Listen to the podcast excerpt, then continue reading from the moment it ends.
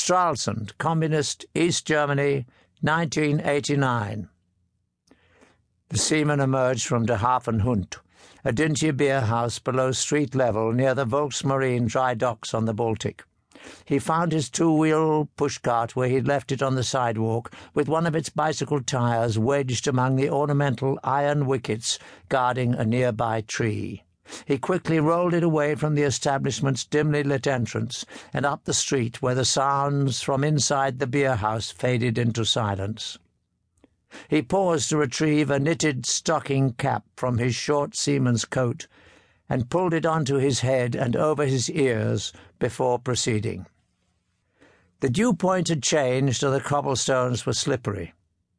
He hesitated at the bridge to the old city to get his bearings, then crossed and entered the blackness of a medieval street on the far side of a canal.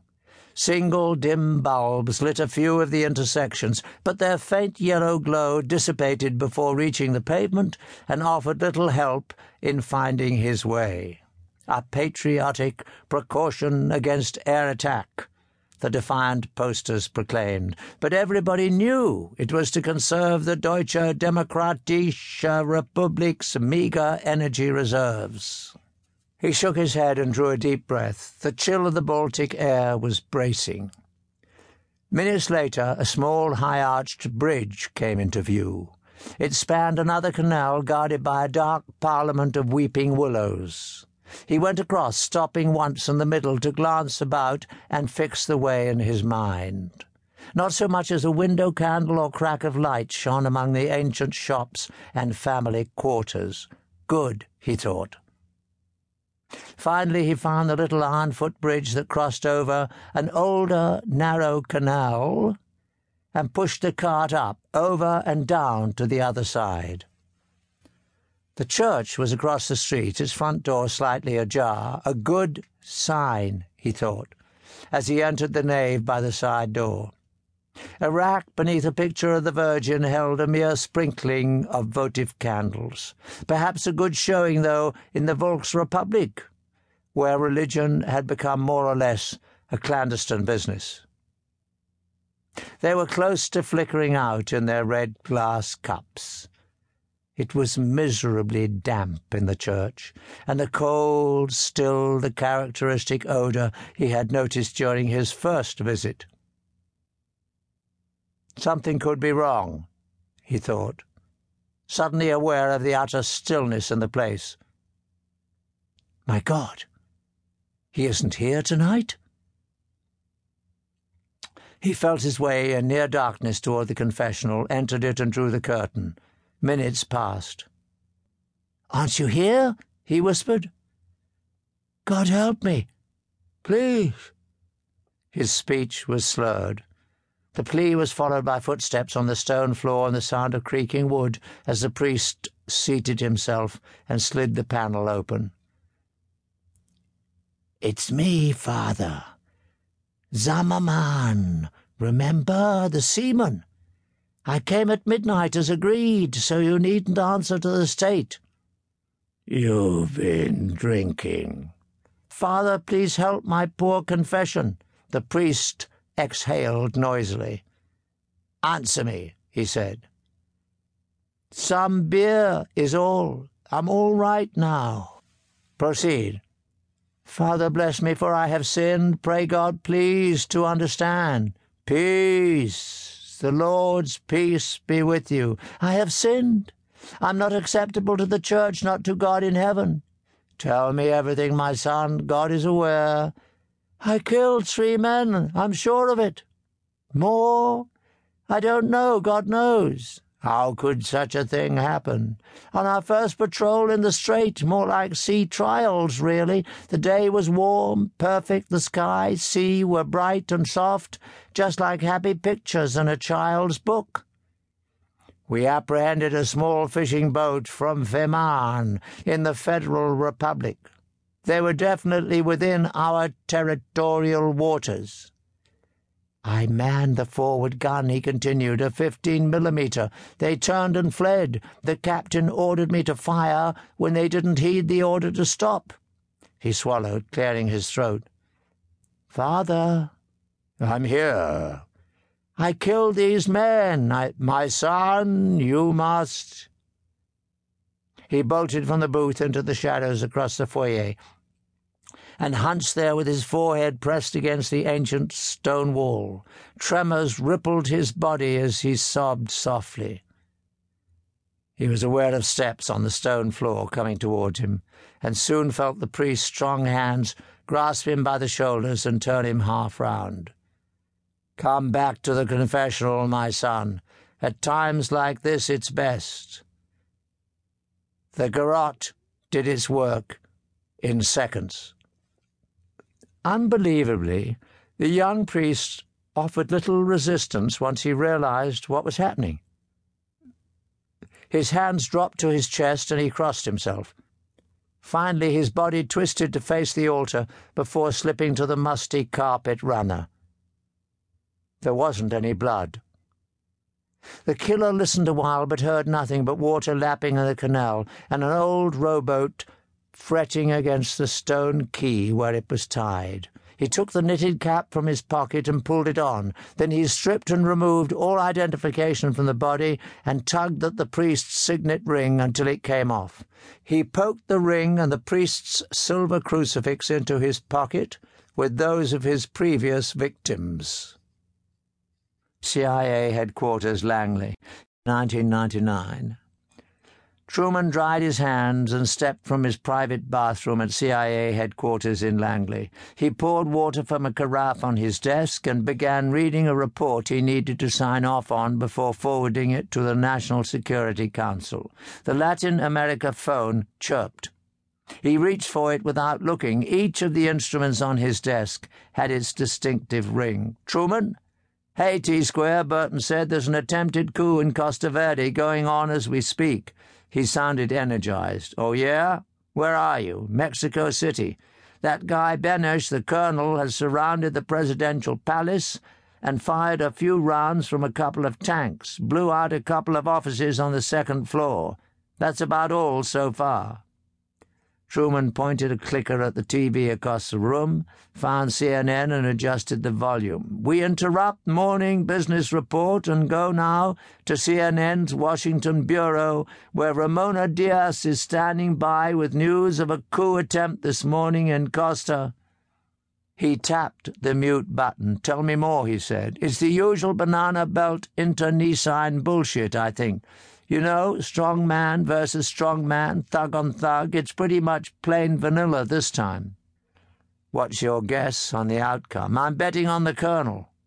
Remember, he commands the army forces in the San Marcos military district. Unless the Air Force decides to weigh in on the Generalissimo's side, that's the wild card, but I don't think they'll interfere. The Generalissimo's got some real warts so far as the Airedales are concerned. He hasn't increased their budget since he came to power, which pisses them off. Did we have anything to do with this thing? Truman asked. You know we didn't. Burton sounded defensive. Truman wondered. Was Burton covering over his tracks by instigating a coup? He glanced at the TV screen. A female reporter dressed in safari khakis stood in front of a photo mural of the Costa Verde capital. She glanced at her notes, apparently speaking with someone on the telephone in San Marcos, someone who didn't know squat, he guessed. He touched the mute button again, confirmed his impression, and clicked the power off. Give CNN ten minutes, he decided, and they'll have live feed from the scene outside the palace. You going down there? he inquired. No, not now, Burton said. I'll give it a chance to settle out first. Hell, we don't even have the winner yet. Truman wondered. If Burton is on the take, he reasoned, then he's sold out to whoever controls things from behind the scenes, not to the Generalissimo, who's a front man by all logic. He closed his eyes and pinched the bridge of his nose, thinking. He knew the amazing economic and cultural progress taking place in Costa Verde was beyond the capacity of a thug like the former sergeant. If this coup really is an intramural shake-up, he reasoned, then Bill's involvement won't be affected by it, and if Colonel Benes succeeds, there's more reason than ever to get to the bottom of it before the scent of treachery fades, or Bill creates another diversion to throw me off the track. Keep me posted, like always, T-Square. A few minutes later, Truman pointed the remote at the TV and clicked. Here in San Marcos, we return you now to CNN Atlanta for a news summary and more on the successful coup this morning in Costa Verde. The American Embassy in San Marcos. The streets outside were strewn with debris from the fighting when Mallory arrived at the embassy the next morning. He waited under a smiling portrait of President Fox Lee until Ambassador J. Frederick Cathcart II arrived and he was shown in to meet him. According to Peralta, Cathcart's wealthy family contributed to Fox Lee's campaign in order to secure a position for J. Frederick who wasn't very able in their eyes. Peralta regarded him as the modern equivalent of the British remittance man of past centuries, who was kept safely out of the family's way with a sinecure of some kind. You must call me Fred, Cathcart told his visitor, extending his hand. Mallory took him in at a glance. Fred was a large, well-proportioned man of perhaps forty, well-tanned, firm of jaw, wearing tennis warm-ups. Entering his office, Mallory noted the beautiful rugs and antiques and assumed they were some of the family heirlooms. I'm not a by-the-book Foreign Service officer, you know, Cathcart said, smiling broadly and arching his bushy eyebrows. He must have a match this morning, Mallory thought, noticing the tennis racket enclosed in its zipper cover atop the papers on the Louis XIV desk, which didn't appear to be a reproduction. Mr. Ambassador, he said, I'm here to ask you to intercede on behalf of my son David. He was seized. Yes, Commander. I know about the unfortunate incident at the disco. I'm sorry, of course. He motioned toward a chair and seated himself behind the desk. Mr. Ambassador, Fred, they're holding David in prison number five. Indeed. Cathcart was impressed. Yes, prison number five. I've heard of that one, all right. Maximum security, I gather. I doubt they'd put you in there unless there was a good reason. Mallory was dumbstruck by the man's nonchalance, then outraged that the U.S. ambassador apparently thought that a military junta deserved the benefit of the doubt against an American tourist. Doesn't this arsehole realize what's been going on in this country, he thought. How the hell can he smile and play tennis with burned out vehicles, broken glass, and rotting bodies lying all over this part of town? As I was saying, Cathcart continued, your son's unfortunate situation has come to my attention. He folded his hands and rested them on the tennis racket. These things take time, Commander Mallory. As I'm sure you understand, of course, they have to be resolved through proper channels. The first thing I will do, he continued, is to set the ball in play. He jutted his chin and gave Mallory a fraternal look. I'm going to call the Minister of State right away and tell him the United States will be watching with interest and concern the treatment your son receives while in the custody of his government. I think that should be enough to assure that no harm will befall David while he is in their custody. I'll appreciate that, Sir Mallory said. But Ambassador Cathcart, sir, the main thing is to get him released as soon as possible, this morning, sir. Cathcart's eyes darted to the ceiling for a moment. Then he took a breath and continued, You see, Mallory, he nasalized. Drugs are something of a problem here in Central America these days. He straightened in his chair. I'm doing my part in the war on drugs, he continued. I'm giving full rein to the DEA agents Washington assigned to my staff here in San Marcos, working together with their Costa Verde counterparts. They'll look into the matter quite urgently, I can assure you. Hopefully by this time next week. Next week?